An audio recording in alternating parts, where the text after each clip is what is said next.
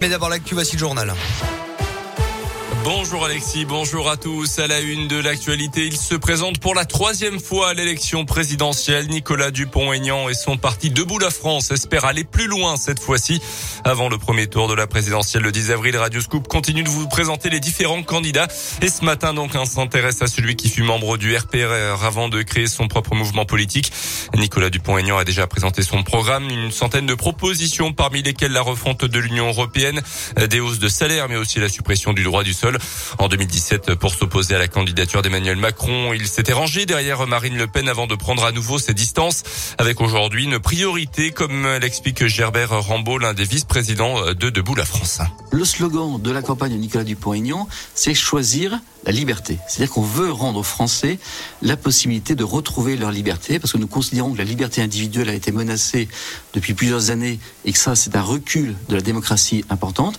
Liberté, effectivement, de soins, de circuler, de pouvoir décider dans le cadre de référendum ce que les Français veulent. Liberté des Français et en même temps, liberté de la France, rendre la liberté de la France au sein, je d'une diplomatie, au sein d'un monde qui finalement ne tient plus compte des intérêts des Français.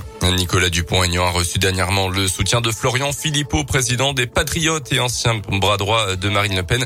Notez qu'Emmanuel Macron a présenté son programme hier après-midi. Le président sortant a détaillé une trentaine de mesures globales. Une pâle copie de mon programme a réagi la candidate des Républicains, Valérie Pécresse.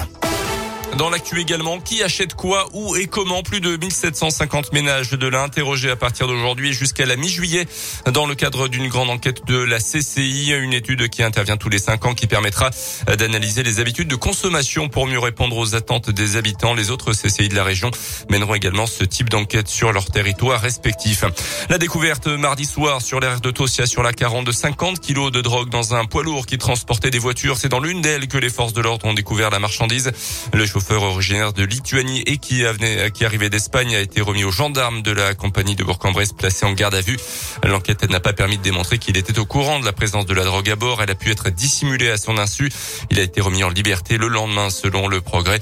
Il y a une semaine, les douaniers avaient déjà retrouvé plus de 150 kilos de cannabis dans un camion là aussi originaire d'Espagne euh, sur l'autoroute A40. Les sports en foot, l'OL qualifié pour les quarts de finale de la Ligue Europa hier soir, un match nul à domicile à l'OL Stadium, un partout euh, face au FC Porto a suffi donc au bonheur des Lyonnais. But lyonnais inscrit par euh, Moussa Dembélé, les Lyonnais qui l'avaient emporté 1-0 match aller à Porto la semaine dernière, ils connaîtront leur adversaire en quart de finale à la mi-journée. De son côté en championnat, le FBBP joue à Sedan ce soir à 19h. Les Bressans n'ont plus gagné depuis un mois.